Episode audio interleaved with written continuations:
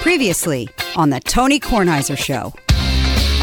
And she says, just first, you've got to fill out a couple of forms. And I said, Evelyn, I'm really sorry I didn't bring my glasses. It's hard for me to fill them out. And she said, you know what I'll do? I'll ask you the questions and I'll fill in your answers.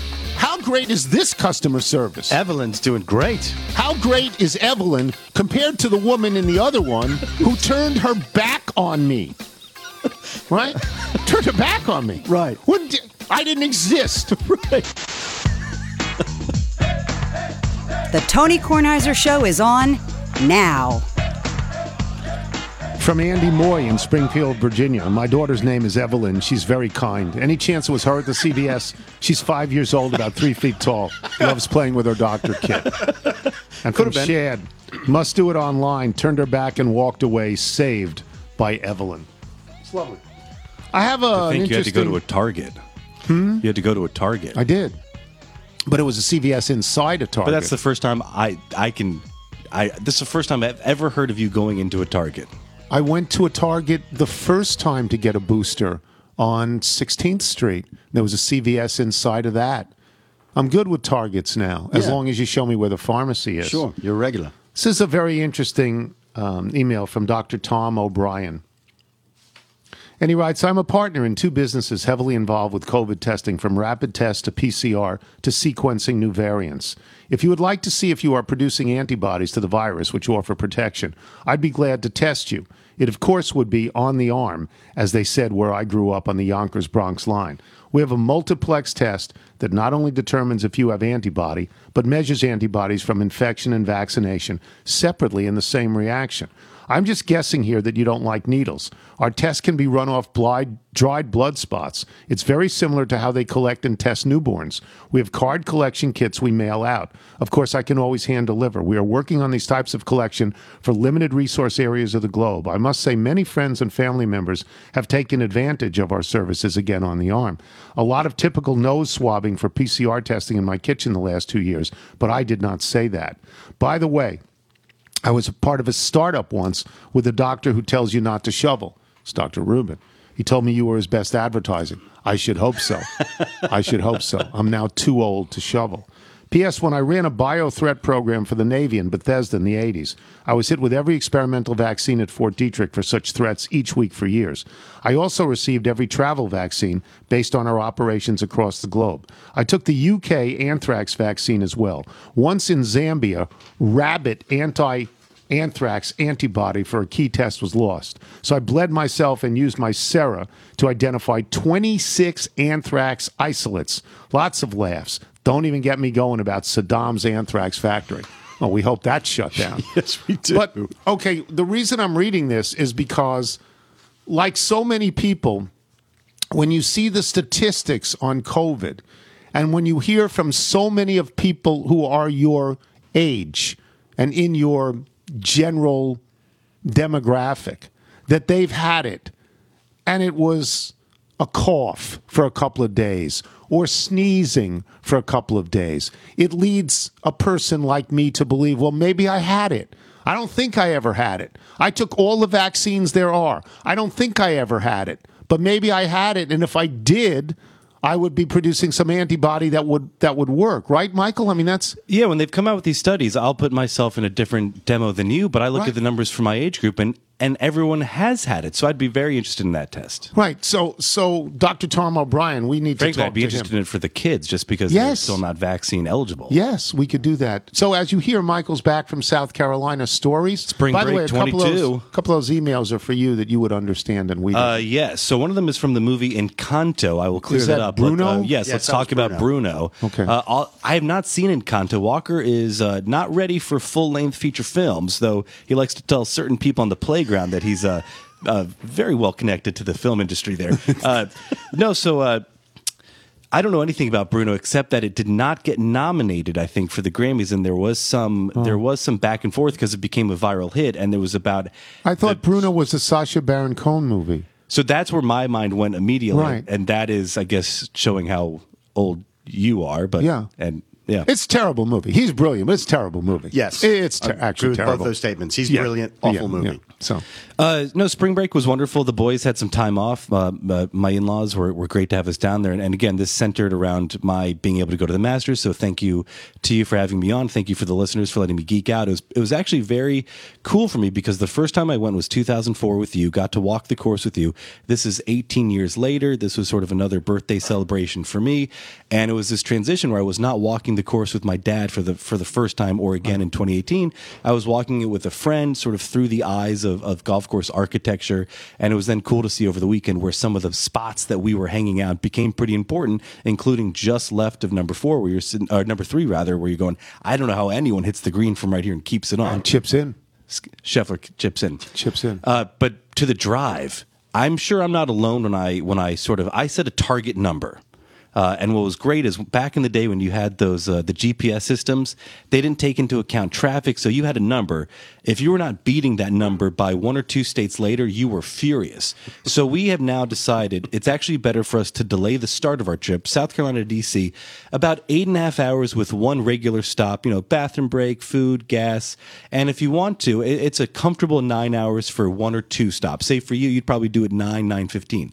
I like to hold tight to that eight thirty number, and the boys are very well trained, and we figured out if we can get them to sleep for two hours in the middle, we can delay that start. So coming northbound, if I can get through Smithfield, North Carolina, exit ninety-five. We get a ham. I'm Smithfield, great. A ham. I'm great. Sure. And if and if we have to, we stop there. You go to the Sheets. Maybe you get a, a schmuffin if you're feeling it. Uh, right. There's a Starbucks. Starbucks is great for the little kids. Walker's not afraid of, of sort of the size of that place.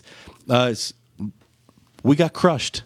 We got crushed in Fredericksburg. Everybody Every gets crushed time. in Fred- Fredericksburg. Everybody does. Every time you go north or south and you get to Fredericksburg, for reasons that make no sense to me, because the amount of lanes is the same, and you've been traveling very well. You get to Fredericksburg, it's over. It's it's like sun glare. It's, you're slamming on the brakes. Everyone, it, it just feels... It, It's the worst way to end a drive. Uh, but every every time now we go by exit one oh four, northbound or southbound, we say a little thank you uh, that we were able to get off in Bowling Green and get home over Christmas so easily. No, the uh, drive ended up being okay. It was a great week. Okay, good. Makes me happy. Did you watch the Nats last night? Happy birthday to me. I did. Great yeah. first inning. Yeah. Get yeah. out of that with a three one lead. three one lead. Um, they have a starting pitcher named, his last name is Adon, A D O N. I think his first name is Juan, pronounced Juan. I'm not sure. Can't pitch. Can't get out of the fifth. No starter for the Nats can get out of the fifth. They just can't. Corbin, Corbin has eighty pitches going into the third. He can't get out of the third. So Adon couldn't get out of the fifth. His earned run average after two or three starts is ten. That's earned run average. That's not runs allowed. That's earned runs. It's ten. You can't be in the majors with ten. You can't be in the majors and be Victor Robles and have no hits. You can't be in the majors. You can't hit major league pitching. You can't be a major league pitcher if your earned run average is ten. You can't be a starter. There's hope for Josiah Gray. Certainly there's yeah. hope for Josiah Gray. The Pittsburgh Pirates are the worst team in baseball. And the Nats are now one and one against Pittsburgh Pirates. Am I right on that? Or are they zero and one? This is the zero and one. zero and one against Pittsburgh game. Pirates. They're... So the pitching matchup, if you thought his E R A was bad, the other guy was about four or five runs worse, and at least he got out of that. He's down to nine eight two, Brubaker. nine eight two, better than ten. Five total pitches. They're not going to make it out of April with the way that they're going through a bullpen. Can't. You just have to keep bringing up people yeah. who then aren't ready for the majors, who hit the Mets in the head. And, and of course, if you're Buck Showalter and the Mets, you're angry. That's the new baseballs. Of course you are. These people are not ready to be in the majors. The Nats are bad. They're real, right? They're a fifty to sixty win team. They're really bad. Sure. I mean, we're a weekend. We don't have any expectations for this. I would point you to what happened between the Braves and the Padres. Uh, they give up five hits to Machado. They lose yep. that one. They lost the opening series to, uh, to the Nats as they're giving out their rings. I mean, baseball's a weird sport. Well, it is, and and it's typified by Vlad Guerrero Junior, who had three homers and a double against Garrett Cole and others the other night and struck out four times last night. Yeah. That's how it works. That's baseball. So yesterday was such a beautiful morning, and I, I, I decided I would sneak away, and I would go play, I don't know, ten, twelve, thirteen holes. And so I, I leave the house. I get to the golf course. The, you can't get out until eight o'clock in the morning. But I got there by seven thirty, so I could say to whoever I had to say something to, like Greg Lecker, who's the starter, I say, well, I'm here. I'd love to get in the first group because I'm fast. You know, the other day I did fifteen holes in two hours yeah, and fifteen minutes. Yeah, you don't even minutes. putt out. No, I just I just want to hit the shots to get there. That's now you slow down in the bunkers. When I take nine shots in three yeah, holes, seventeen front left might take you a while. Nine shots in three holes. Yeah. Okay, so I get there, and as I'm walking up, I see there's a lot of carts, and they already have bags on them, and I get this sinking feeling that oh, and I ask, is there an event today? And they go, it's women's opening day. I couldn't play. I, you know, I didn't know. Today is the regular opening day, but I knew I couldn't play because I was doing a podcast. But yesterday I thought I could sneak in, and I I just couldn't do it. I wasn't angry or anything. I went up to the range for a little while, yeah. hit some balls because it was a beautiful morning. It was and, gorgeous. And then Try out home. that front putting green? No, I didn't yeah. do that. I I don't putt, It's as not you your say. Style. No, I just want to hit. Between the legs? No, I don't know. I don't want to do that. I just... You know, the putting is, as I walk away from the hole, I then hit the putt between my legs. And that going means backwards. This putt was good. Yeah, and it's good. It's always good. I think it's good. We're done with this hole. Yeah. Um, so we had a story yesterday. I don't want to belabor this for any great length of time. But we had a story yesterday on P T I about Gregg Popovich. Now, if people who listen to the show know, I don't like Gregg Popovich. I believe that Gregg Popovich is cruel, deliberately cruel, to people who do what I do for a living. He makes them feel small. He insults them when they're on the air with him. He, he has no regard for them, and I believe he takes joy in that. So I'm not a fan of his personally. I think he's a great coach. He's got five N B A titles. He went to the Olympics and won the Olympics. He's a Hall of Fame guy. He's one of the greatest coaches of all time. I mean, I, you know, I think you can hold these two positions simultaneously. Wilbon and Aldridge, and I used to watch him embarrass Aldridge, and I hated it. I hated it. David didn't take offense to yes, that. Yes, even though David would be like, it's David fine. David didn't yes. take offense to that. Yes. So, okay, but I did. I did. Um, and they would always say the same thing. Well, if you if you, if you split a bottle of wine with Pop, you're going to love him. I mean, he's just a great conversationalist, and he's really smart. But I haven't had that opportunity. Most people haven't had that opportunity. So I look at him in a different way. I also look at him as very courageous. Uh, let me just say this. Gregg Popovich is a graduate of the United States Air Force Academy. He's a real guy. He's a patriot. Air Force Academy. And he came out and was very, very, very critical of the former president of the United States, Donald Trump. And I think that's courage because he's a graduate of the Air Force Academy. You know, he's he's a rock-ribbed guy. So I give him all the credit in the world. My issue with him is personal. It's just the way he treats people. But I believe that Gregg Popovich has earned the right to retire anytime he wants, under any conditions he wants, or never retire. I think he's earned that right. So the story came up that he was asked after the last game, when San Antonio lost the play-in game to New Orleans, uh, what do you think? You coming back? And he glares at the guy. He glares at everybody. He glares at the guy, and he says, that's an inappropriate question. So I want to do this story on P T I yesterday. And the lead-in says, Tony, what, what word would you call it? And I said, I called it utterly appropriate. And I called it utterly appropriate because Gregg Popovich and I share the same age, seventy-three years old. And I think, as I said... I don't go a week without twenty different people, mostly in my own family, saying, well, when are you getting out of here? Right, Michael? Yeah. When, when are you getting out of here? Isn't it time for you to get out? And I think that's fair. And I believe that Gregg Popovich probably asks himself almost every day, is it time? Should I be getting out? Should I do it again? I think Mike Krzyzewski asked himself that for a couple of years and then finally said it's time. He reached the magic number of seventy-five in his head, and he said it's time. Jim Boeheim, seventy-seven. He's still going. Everybody's got a different clock. Everybody knows. I don't know that everybody knows when to get out, but I remember this. I remember a couple of years ago, Bob Lee of E S P N, who's younger than I am, five, six, seven years younger than I am. Bob Lee one day said, that's it. That's it. I'm done. That day. Right? Remember that? Yeah. That day. I'm done. I want to do this, I want to do that, and I'm done here. And people said, whoa. And E S P N said, What would you like? We'll give you anything you'd like. Whatever show you, we'll, we love you. And he said, I'm done. Now, I don't know Bob Lee real well. I just know him to say hello. But I'd like to ask him, did you do the right thing? Because I think he was only sixty-five. Did you do the right thing? Has it worked out? Are you happy with the decision? I tried to call Tom Boswell a few months ago. He didn't take my call. He didn't return a call. I tried to call him because he, he and I, well, he's a year older than I am, I think, or maybe we're the same age. Tom retired last June. I'd like to know, is it right? Do you feel good? Did you do the right thing? Because I... I don't want to do it. I really like the podcast, and I really like the P T I show. But what you don't want is somebody coming up to you and taking you aside and say, this is it. This is it. Make your plans. Hand over the keys. You know, yeah, yeah, yeah, give me the keys. So I don't, you know, I felt it was, don't you feel it was appropriate? To, Popovich got angry. Of course, he gets angry at everything. Well, yeah, it's his move. But it's, he's, because he, what, the reason it's appropriate is not only did he just lose his last game, and has he been l- far less of a winning coach since Tim Duncan left and since Kawhi Leonard left, but he's got this five, six month break.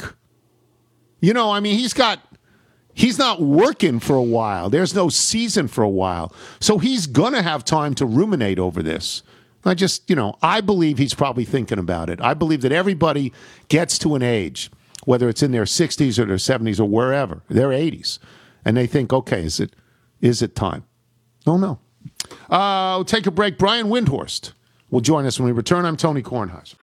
Check out our new N B A show, Beyond the Arc, part of the C B S Sports Podcast Network, where you can find me, John Gonzalez, N B A insider Bill Ryder, and Ashley Nicole Moss, five days a week talking all things N B A. Whether you're looking for insightful discussions, upbeat commentary, breaking news, interviews, or coverage of all the biggest stories in the N B A, our new show is the place to be five days a week. Download and follow Beyond the Arc on Apple Podcasts, Spotify, and wherever you get your favorite podcasts. You're listening to The Tony Kornheiser Show.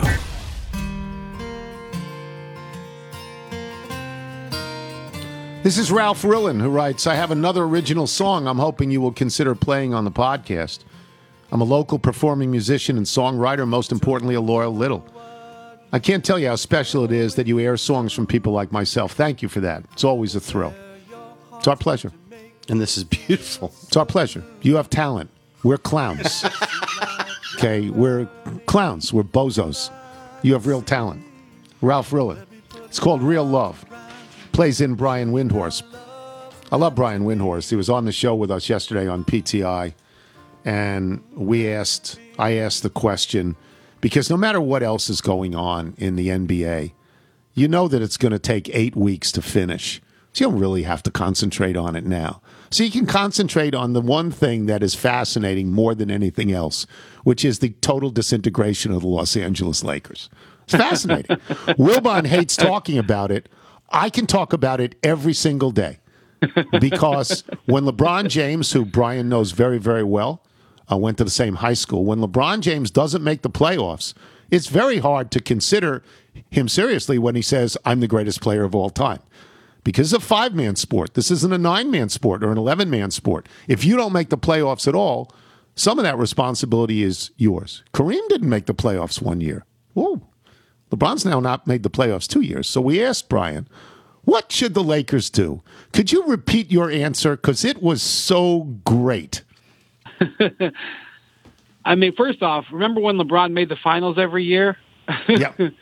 uh, now he's uh, he's gone by, by May or whatever. Um, first off, Tony, they're in a real bind. And so um, they got a guy who's he's going to pick up his player option for forty-seven million dollars. And Russell Westbrook is is daunting of a of a player to trade as I've ever seen in the N B A. Even though he's only got one year on his contract. I mean, historically, if a guy's got one year on his contract, you can trade him. So the Lakers, and I mean, I'm gonna I'm gonna underscore this, but they need to call every other team, Tony, and they need to say, tell us anything you will give us for Russell Westbrook. We're not even negotiating. Just just tell us that you, the players that your coach hates. Tell us the contracts that your owner hates. we will take any breathing N B A players in a, that will, for Russell Westbrook. Help us clear your books. We'll take your tired, your poor, your bad contracts. And then when the twenty-nine teams say no, because I think they will, you call back again, like two weeks later, just in case something has changed. And then you call back again two weeks after that. The, the, the Lakers playoffs should be spent in a in a war room. I shouldn't say war right now. I'm sorry. In a in a strategy room, trying to figure out ways to trade Russell Westbrook, because I don't think it's gonna. I don't think that the the, the thing about it is they don't have another path. It's not like you can say, well, we should either trade Westbrook or trade this guy. They don't have a path, Tony. The reason that they're in big trouble isn't just because they got Westbrook and it didn't work. Trades and draft picks don't work out. It's the nature of, you know, it's human life. You're not always perfect. It's that when they did the Westbrook trade, they used the last of their usable trade assets. And so they have painted themselves into a corner. And the only two ways out, I really think, are finding any three or two N B A players or cutting him and eating the entire forty-seven million dollars. I don't think bringing him back is going to work. Um, why wouldn't Houston, who's already paying John Wall forty-three million dollars to not play, why wouldn't Houston trade John Wall for Russell Westbrook? Oh, I think they would. And they would say, please send over your twenty twenty-seven first-round draft pick. Um, and that's a a giant, giant thing for the uh, Lakers to swallow. Because wow. LeBron James isn't going to be there in twenty twenty-seven. They've already mortgaged their their future, um, uh, you know, in their short-term future because of the Anthony Davis trade. You know, I saw Rob Pelinka said the other day, well, we've been here before. And he was referring to back in two thousand, after LeBron's first year in two thousand nineteen when they missed the playoffs. And that's a nice thing to say. But two thousand nineteen to now couldn't be more different. In two thousand nineteen, yeah, that team failed. But they had a lottery pick, Tony, which, ho, ho, it jumped up to number four. That yeah. was lovely. Guess what? Their lottery pick lives in New Orleans. Thank you very much. They had salary cap space. Remember, not only did they trade for Anthony Davis, they were in the market to sign Kawhi Leonard. Now, he didn't choose it there, but they, they had LeBron, Anthony Davis, and they could have signed Kawhi Leonard. Tony, they're, they have zero money to spend. They, I'm not even sure they can re-sign Malik Monk. The only way Malik Monk stays, who's their only successful acquisition last year, is if he takes a discount tonight and then his market's going to be. They have none of that. And back then they had all their draft picks. So they were able to trade, you know, Brandon Ingram and uh, their draft picks to get Anthony Davis. They don't have a single tradable piece other than maybe Talen Horton-Tucker, and his value is lesser now than it was a year ago. So it's not the same spot. And so, Tony, when you ask Jeannie Buss, who has to re- be responsible for the franchise, can we trade our twenty twenty-seven pick when we've already tr- tr- got our whole draft between now and then compromised to get another player who hasn't played in a year and makes forty million dollars? And, main- and by the way, the one thing I'll say about Russell Westbrook, at least he plays in games, Tony. He plays. John Wall doesn't even play. And by yeah. the way, I will say this. If that trade happens, like let's say that there's some sort of maneuver that happens and they do do a Wall Westbrook trade and the Lakers throw in two second round picks or they a pick swap or whatever. Let's say they make that trade.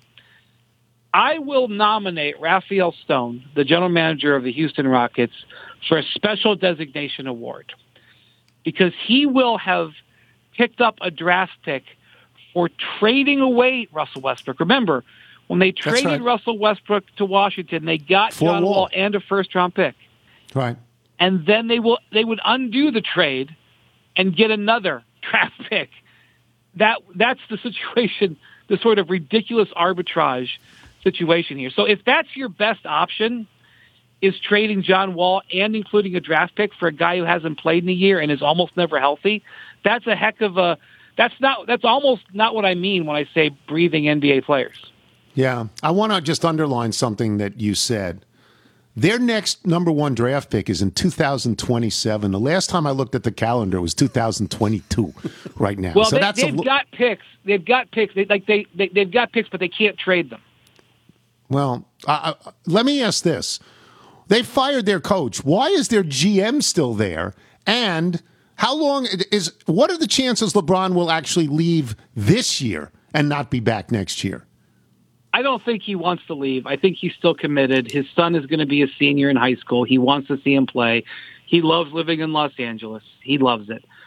Um, he and, you know, Tony, no matter what you say about what this has become a mess and LeBron is now becoming a regular, being a, a, a, a spectator of the playoffs, which is, as you mentioned, a, a pretty significant insult to his legacy. He's still a great player. He's still a great player. Yeah, yep. But he's, his team has been awful. But he does have right. that ring, Tony. He, the, the banner's yep. up there, twenty twenty, and it's that's legitimate right. and it counts. And I don't care what anybody says about the bubble; they can stick it. Um, that's a, that was a great championship to win. And so, like you know, Pelinka can can tell you, and frankly, he's told me, you know, you don't give me enough credit for, for the twenty twenty title. And I'm like, you know, you're right. You won. I, I that ring lives forever. Um, uh, but. I would just say that if you gave Red Auerbach, if you if Red came back and was given control of the Lakers, he would have a miserable time trying to get out of this situation. You know, pick your great executives in, in league history uh, or in any sport. The situation that they're in, even with an incredible executive, it would be very difficult for them to, to wiggle out of it. And Rob has, while he did build a championship team two years ago, um, Rob has not proven to be um, making good decisions over the last two years. And you could say that LeBron influenced them or whatever, and that would be true. But Rob has stood up and said that he made these decisions. And um, the other thing that's difficult about the Lakers, Tony, is that they don't necessarily pay the most money for coaches. Um, and so, I mean, like, they didn't get Tyronn Lue a couple of years ago because they wouldn't pay him. And the Lakers are kind of, a, um, they're a rich organization that's, that's, it's, that's not actually really wealthy because their ownership is, you know, I, I mean, they're worth billions. So I'm, I'm not comparing them to my bank account, but they don't have the, the, the resources that most other teams do. Um, and, and so, they have to be careful on how they spend money on yeah. non-players, and they are. And so Frank Vogel was their at least third choice to be head coach. So when I see, I mean, the Laker job is a very highly desirable job, but there'll be people crawling all over themselves to get the Laker job. But when I see people mentioned who are working for other teams in contracts, I think, how are the Lakers going to do that? Number one, they're not they're they're not going to win a bidding war, and number two, they have nothing to trade for the coach, and those teams aren't just going to be like, okay, you want to get out and go coach the Lakers? All right, we like you. Go ahead. That's just not going to happen. So it's it's going to be a real, real challenge. It, the, the greatest executive in league history would have difficulty e- extracting the Lakers from the from the situation they're currently in. But they're in Los Angeles, people want to be there, and they have LeBron and Anthony Davis. It is not hopeless. I love talking about the Lakers. I sort of love their misery. It doesn't, you know, I mean, growing up with the Knicks, who are terrible, they're a terrible franchise. The Lakers are a great franchise. The Celtics yeah. and the Lakers are the two greatest franchises. The Knicks have won two times. I mean, stop. When Wilbon says the Knicks, the Knicks says, so what, do you study this? The Knicks are garbage. You know, when there was an eight-team league, the only thing you could count on is the Knicks wouldn't be in the playoffs. Six of the eight teams would be in, and the Knicks wouldn't be in. I'll give you one more question. It's also endlessly fascinating. Ben Simmons, what's the deal with this guy? What? What? You know, what? Is he going to play? And if he plays, can he do anything at all other than, you know, offense? I mean, I know he'll play defense. I know he can rebound. But I would imagine, having heard you say this, he has no offensive capabilities whatsoever. So I was on T V all day yesterday, including your show, r- yep. reporting that he could come back as early as game four.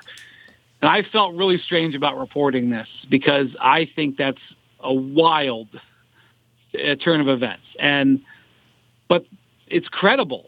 you know, it's credible. Uh, it's credible sourcing. And so I felt bad. I was like, oh, my gosh, you know, I'm going to get slaughtered in, in fifteen days when this guy isn't playing. But they're saying game four, five, or six. So here I go.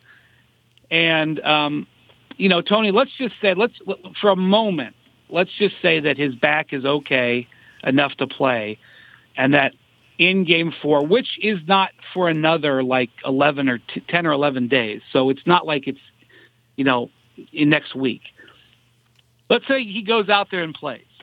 Um, tell me why the Boston Celtics wouldn't just foul him like every time. Right, put because him on the line. You can't shoot. The, yeah, I mean, if you're the Celtics and you're like, okay, well, Durant could shoot on this possession, or Kyrie could shoot on this possession. We don't like that.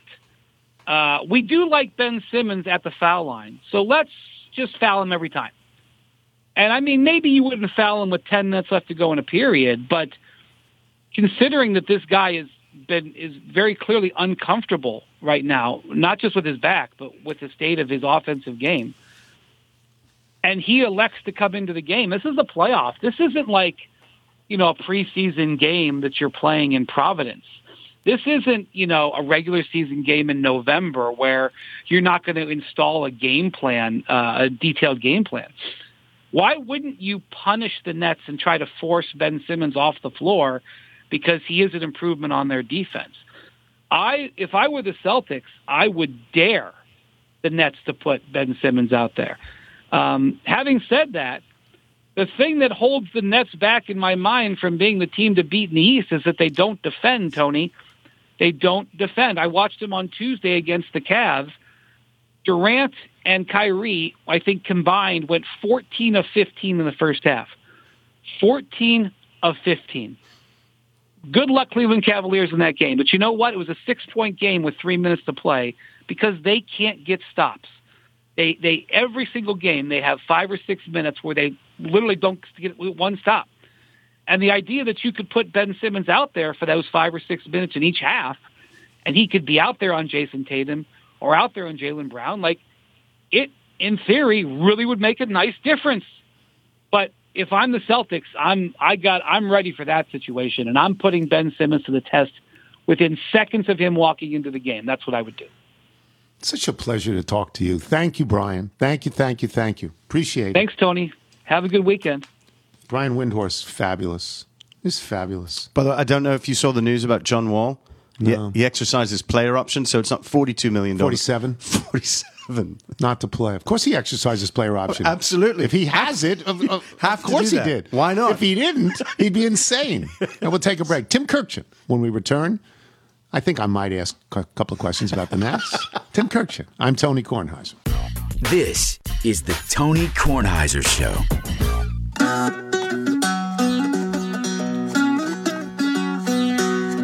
History, mystery, I'd have probably done the same thing too. He gets paid to make sure Kershaw lasts the season through.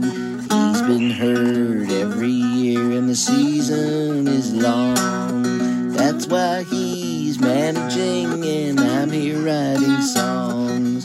History, mystery, I'd have probably done the same thing too.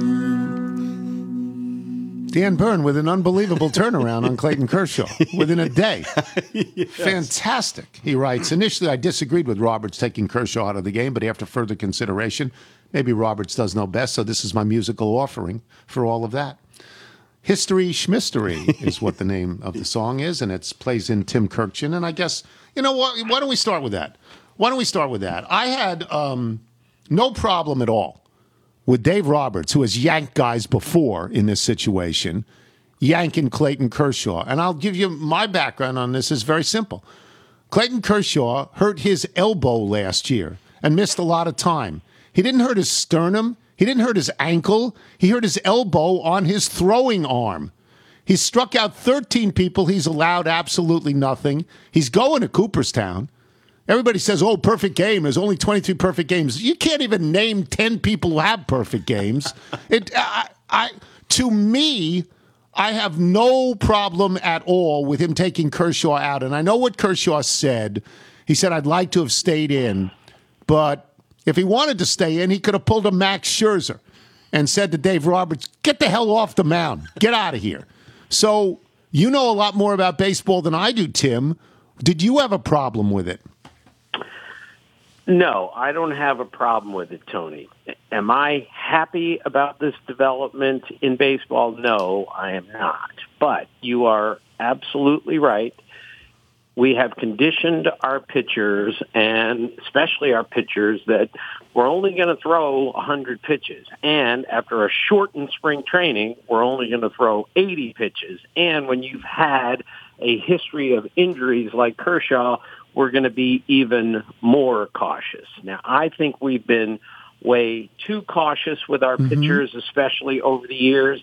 And as cautious as we've been, they keep getting hurt. It's a paradox. And yet, I had no problem with what he did. I wasn't surprised at all, because this is how the game is played today. Am I happy about that? No, but this is what we do. Just keep in mind, Tony, speaking of Max Scherzer, Bob Gibson had more shutouts in nineteen sixty-eight, thirteen, than Max Scherzer has complete games in his career, twelve. Wow. And he wow. is a warrior, a warrior yes, today. Wow. So this is how much the game has changed. We're very cognizant of protecting our pitchers. So that was a classic case. We're going to protect Clayton Kershaw. I mean, Wilbon went crazy about, you know, analytics and all of this other stuff. And my other point would be, Tim, it's the second week of the season. You know, his, his arm isn't even good yet. I mean, I think if this is deep into July, I'd maybe feel a different way, but I, I didn't then. I thought, okay, I mean, it's Clayton Kershaw. It, it, he's got nothing to prove, right? He's going to Cooperstown. He's yeah, great. He's He was in Cooperstown the moment he hit ten years of Major League uh, time. That's what you yeah. must have in order to get in there. He has the lowest E R A of any starting pitcher in the live ball era. He's going to go in, should be unanimously. That's how good he's been. And yet, you're right, he's always hurt, at least yeah. the last few years. They're going to need him in October. So why push him in April when they need him in October? And I think I could name all the guys who pitched a perfect game, by the way. Not like right. that makes not like that's important, but I probably could. I don't I'm not doing that I either can. though.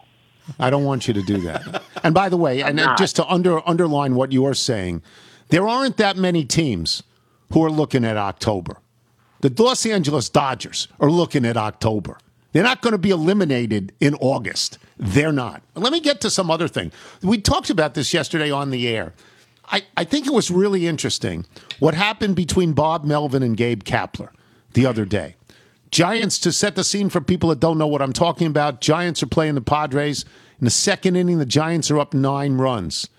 A guy steals second base. You know, people look around, Padres look around and go, what is this guy doing? In the sixth inning, the Giants are also still up nine runs. And a guy bunts for a base hit. And Bob Melvin starts screaming at the Giants' dugout. And the next day, Gabe Kapler said, look, you know, uh, I'm not stopping playing. I'm not limiting the tools that I have at my disposal. I don't care what somebody else thinks about this. That's not the way I want to play. And, Tim, this, this runs into what we all know are the unwritten rules of baseball. And Gabe Kapler is saying, don't give me this junk. I'm going to keep trying to win. What are your thoughts about that for Gabe Kapler and Bob Melvin and baseball?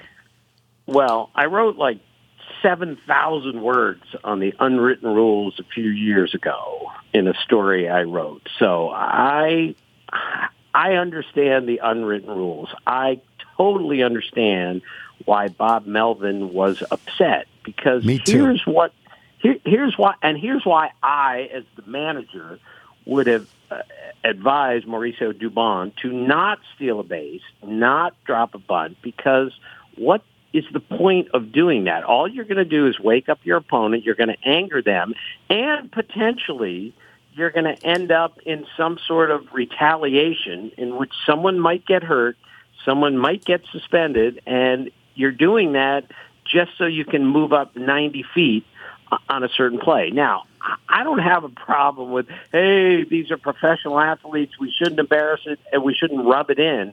They they should play all twenty-seven outs. You know, Brandon McCarthy, former pitcher, told me, if I were an N F L team, I would be throwing bombs up sixty-five to nothing. That's the way it should be when you're playing the game. But it doesn't work that way in baseball. Like it or not, you violate those rules and someone on your team might get hurt, and it's simply not worth it for to bunt in when you're up by ten runs.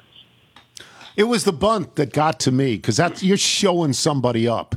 Now, I understand why you might want to show up the Padres, because God knows if there's a team that has violated all the rules, Manny Machado and Fernando Tatis Junior have done that for a bunch of years. I understand that.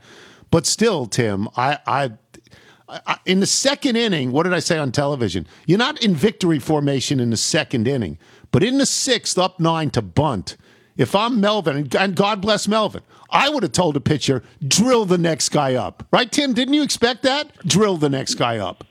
Yeah, well, we don't do that very much anymore, Tony, which is good, because I don't like anybody getting drilled. But the retaliation thing isn't that big of a deal anymore for this reason.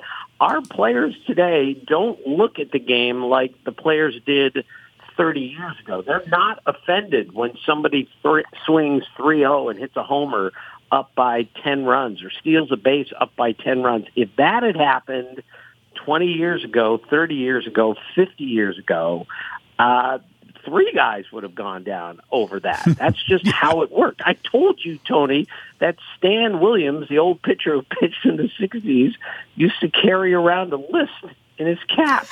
And I asked him once, what's that list you have in your cap? And he said, those are the guys I got to get. And I said, why do you keep it in your cap? And he said, so I don't forget anyone. And then he didn't get one guy that he needed to hit, and then he hit him in an old-timers game. This is how it used to work. It doesn't work this way anymore. Our players are not offended like they used to be when you steal when you're ten runs ahead. But Bob Melvin played at a different time, so he was clearly offended. And it was indeed Fernando Tatis Junior up ten to three, took a three oh pitch over the wall for a grand slam, and fourteen to three in the eighth. And if you think people on the other team were happy with that, at least the older people, they were not happy with that. Let me shift gears utterly. Um, I was stunned last week to see that the Nats are for sale. Totally stunned. I'm going to ask you sort of, and I know you understand it locally because of where you live, but I'm going to ask you the national perspective on this, the baseball perspective on this. Uh, how is baseball in New York reacting to what I think is an unbelievably quick sale of a team? fifteen years. Are you kidding me? Yeah, I, I'm surprised too, Tony. But I will tell you, I spoke to someone who's really smart and understands this stuff during the lockout. And he explained to me that owners are driving such a hard bargain here because they, I'm just quoting this guy off the record, because they recognize that baseball is not going in the right direction financially, that even though teams are still making money and franchise values still are going up, they're not going up at the same rate that they used to. And five, ten years from now, maybe baseball won't be as healthy as it is now financially. So maybe owning a baseball team five or ten years from now is not as great an investment as it is today. The learners are tremendous businessmen, and maybe they look at it and say, we got to move, and we got to move now. I'm still surprised that that happened, and we'll see where it goes from here. They had to be thinking about it. They didn't arrive at this decision overnight. They had to have been thinking about it in family meetings for quite some time. Do you know what Major League Baseball will look for in an owner now? Because you don't want a pattern where people start buying and selling, you know, like it's a, a fruit stand. You don't want that. Right. I, I'm not sure, Tony, what baseball is looking for in ownership anymore. This, and I've told you this, has been one of the biggest changes in the forty-two years that I've covered. There used to be, you know, ownership of this was their only business. I own the yeah. baseball team. I run the baseball team, as Jerry Hoffberger used to do, and even Bud Selig on a different level used to do. We don't do that anymore. So make, the learners build shopping malls. They're not baseball guys, and they've done a nice job with the team, spent a lot of money, all that stuff. But I think we're looking for people who have a ton of money, who have billions of dollars to spend. That's what baseball is going to be looking for, is a really rich owner more than anything else. I watch the Nats. I'm a Nats fan. My first thought about this is, oh, is this good or bad for keeping Juan Soto? What do you think? Well, I think it's bad for for keeping Juan Soto. I think this shows to some degree that the learners say, well, we might have to spend half a billion dollars to keep that guy. And why? Let's get out before we have to give him that much money. That was my initial response. But then I spoke to a general manager yesterday who told me he thinks the franchise value goes up if you sign Juan Soto, and now the new owner comes in, and one of the best hitters we've ever seen, one of the greatest young hitters of all time, is locked up for twelve years. That that would make the value of the franchise go up. That's how he explained it to me. So I'm I'm now debating, is it better to have him sign long-term or worse long-term if you're going to sell the team? Initially, I said, Uh, this is why they're selling. They won't be able to sign him. But maybe it also means if you do sign him, a team comes in and says, we don't have to worry about Juan Soto. He's with us. And it's not your money anymore. If you if you sign him and sell, I hadn't thought of it that way. But if you sign him and sell, what what do you care, right? Right. That I hadn't thought of it yeah. that way until no. yesterday when the G M said, keep this in mind. So it was an interesting take on yeah. things. That's good. Thank you, Tim. Talk soon. Thank you very much. Oh, okay, Tony. See you. Tim Kirkjian, boys and girls. He always gets off the phone that way. It's like, oh, okay. You know, it's wonderful. We'll come back with email and jingle. I'm Tony Kornheiser.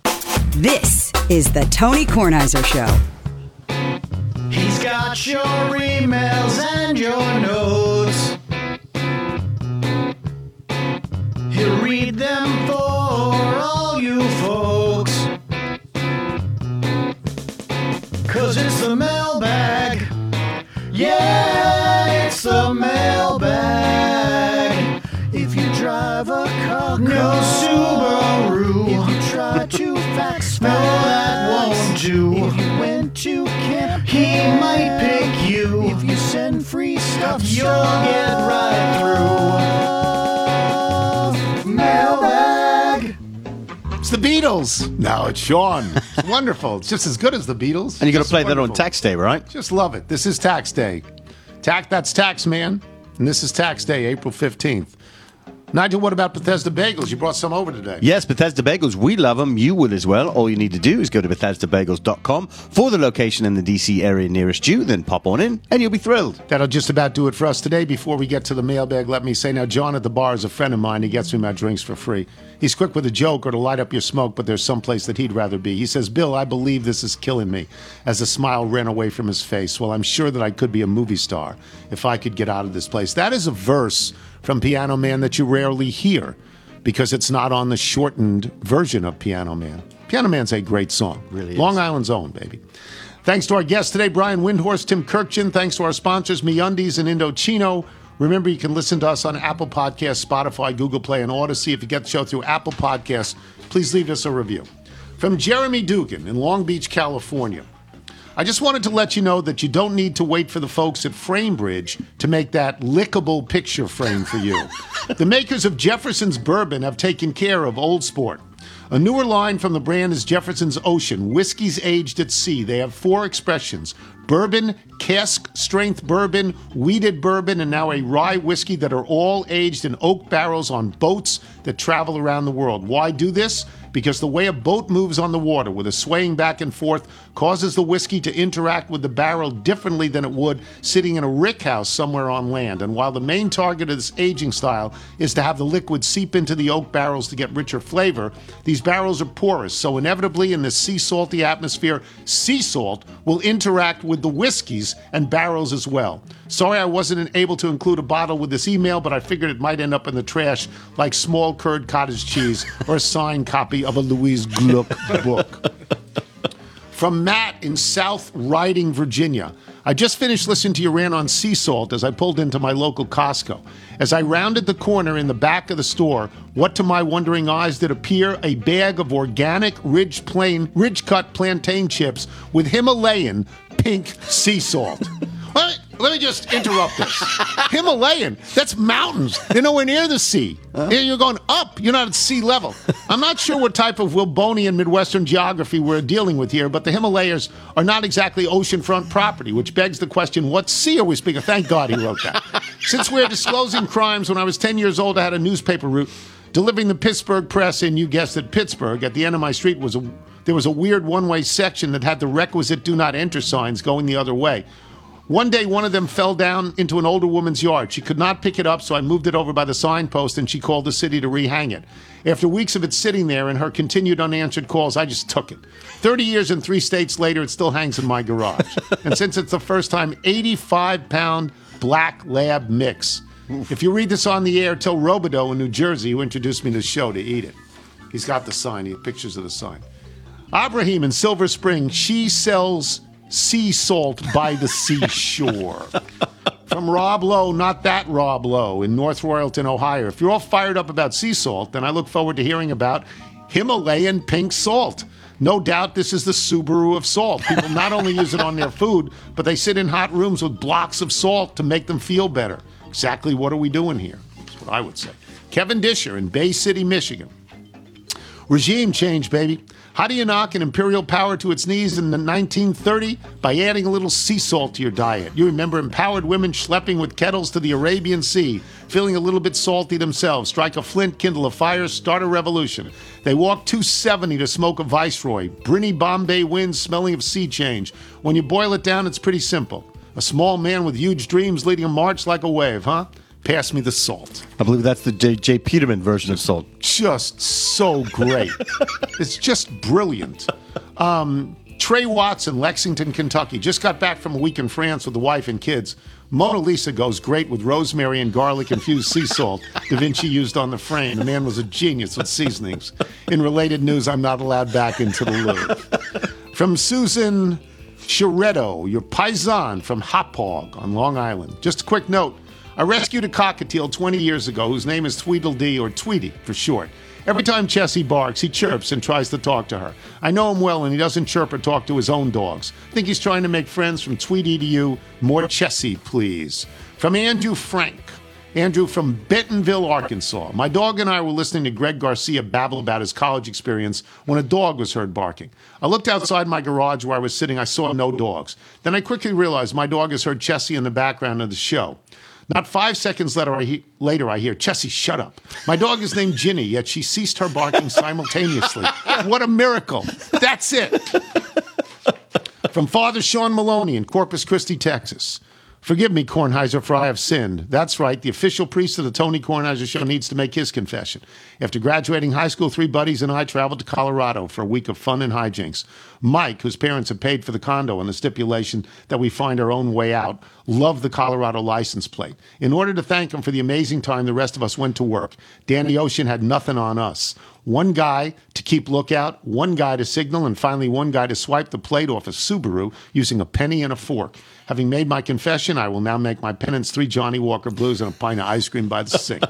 From Bill Pitcher, our organist, in Quarryville, Pennsylvania. Ever wonder if your easy pass thief is the same guy stealing your water in Rehoboth? Come to think of it, what's D G up to these days? And from Elliot Olshansky, on Sunday morning, Uh, the woman to whom I'm related by marriage asked me to find our measuring tape so that we could measure our second masculine child for a new bike helmet. Unfortunately, said masculine child enjoys playing with the measuring tape, and it was nowhere to be found. Rather than bend the metal measuring tape from my toolbox around his head. I dashed to the kitchen, grabbed the string out of the pantry, which I then wrapped around the child's head, and measured against the metal measuring tape. I was overjoyed at having had occasion to use Nigel's method, but it backfired when I found myself singing, humming, and whistling rope and a yardstick for the rest of the day.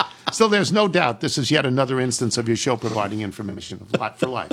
Ryan Gesser in Atlanta, Georgia. If the old saw you are what you eat remains true, I have made a bad decision at our weekly farmers market. But how could I resist when I stepped under the tent of the Hobo Cheese Company and saw the sign for the day's handcrafted small batch offering? You might narratively describe the attacks. Picture for little, picture for littles not experiencing today's episode on News Channel eight.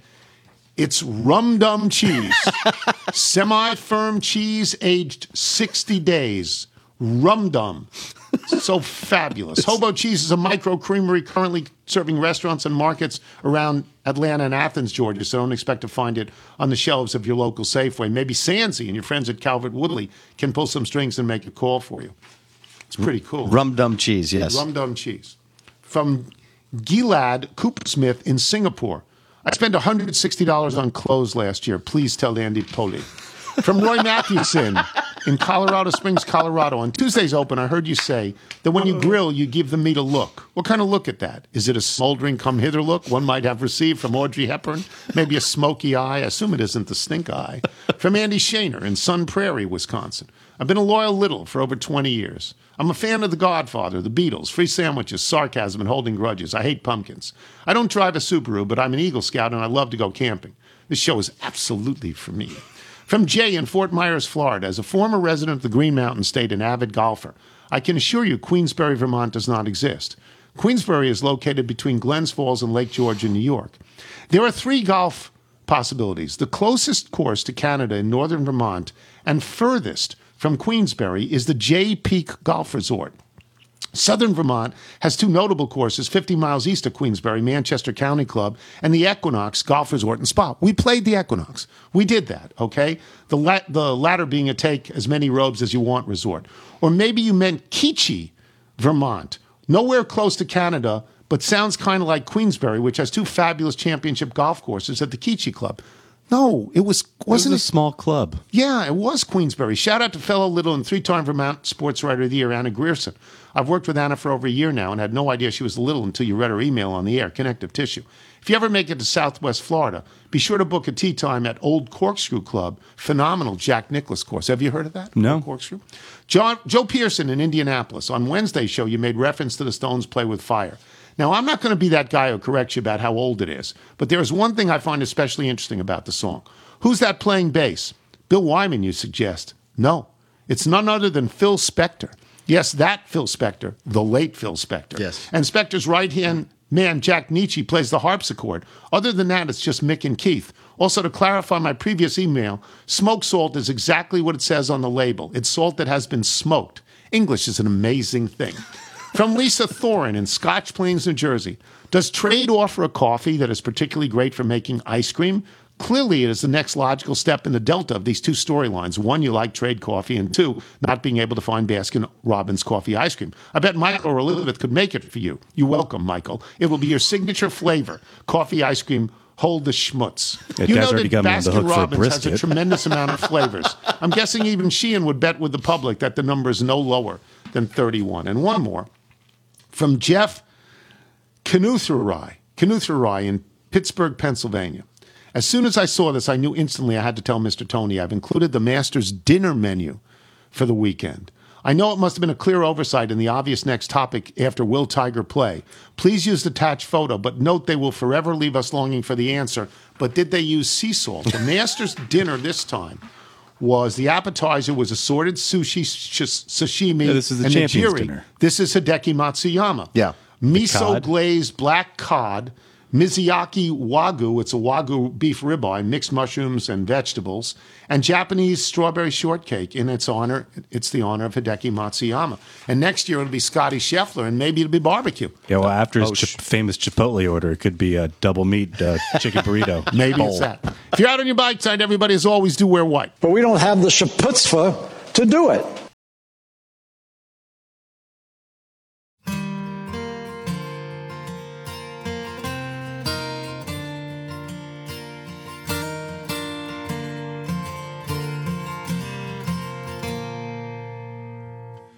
Don't know what you've been going through, or where your heart's been to make you feel so blue. Seems like you're hurting from what I can see. Let me put my arms around you, show you how love's meant to be. Meant to be.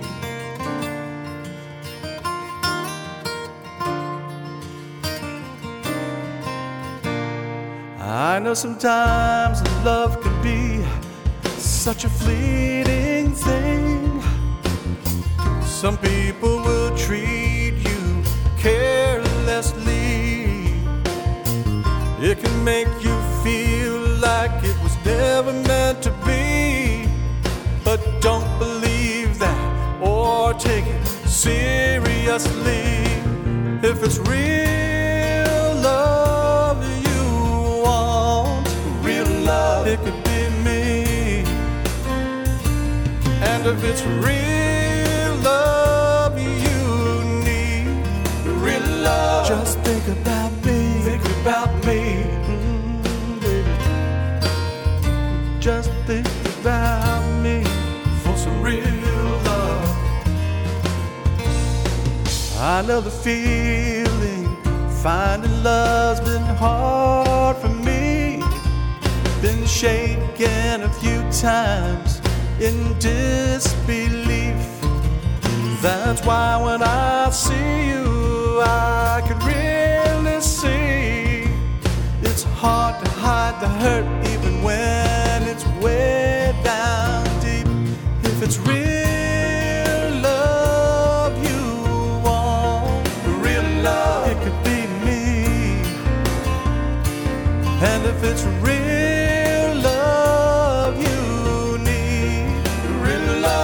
think about me, think about me,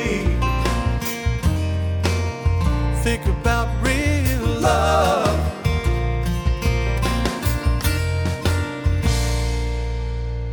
I know you have your sweet little dreams and how you wanted it all to be. You can have it. By now finding love might seem hard to believe. Don't you believe it's that? Right there for you to see. Love me for you. If it's real love you want, that you want, it could be me. Real love, baby. And if it's real love you need, that you need, just think of me. Real love is real. And if it's real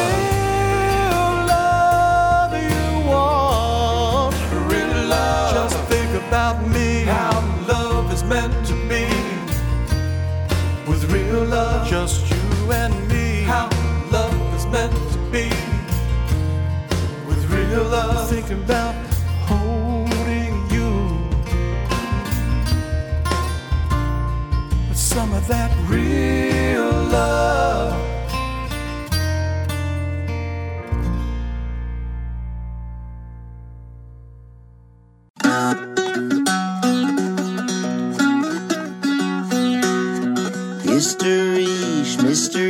I'd have probably done the same thing too. He gets paid to make sure Kershaw lasts the season through. He's been hurt every year and the season is long. That's why he's managing and I'm here writing songs. Mystery, mystery, I'd have probably done the same thing too.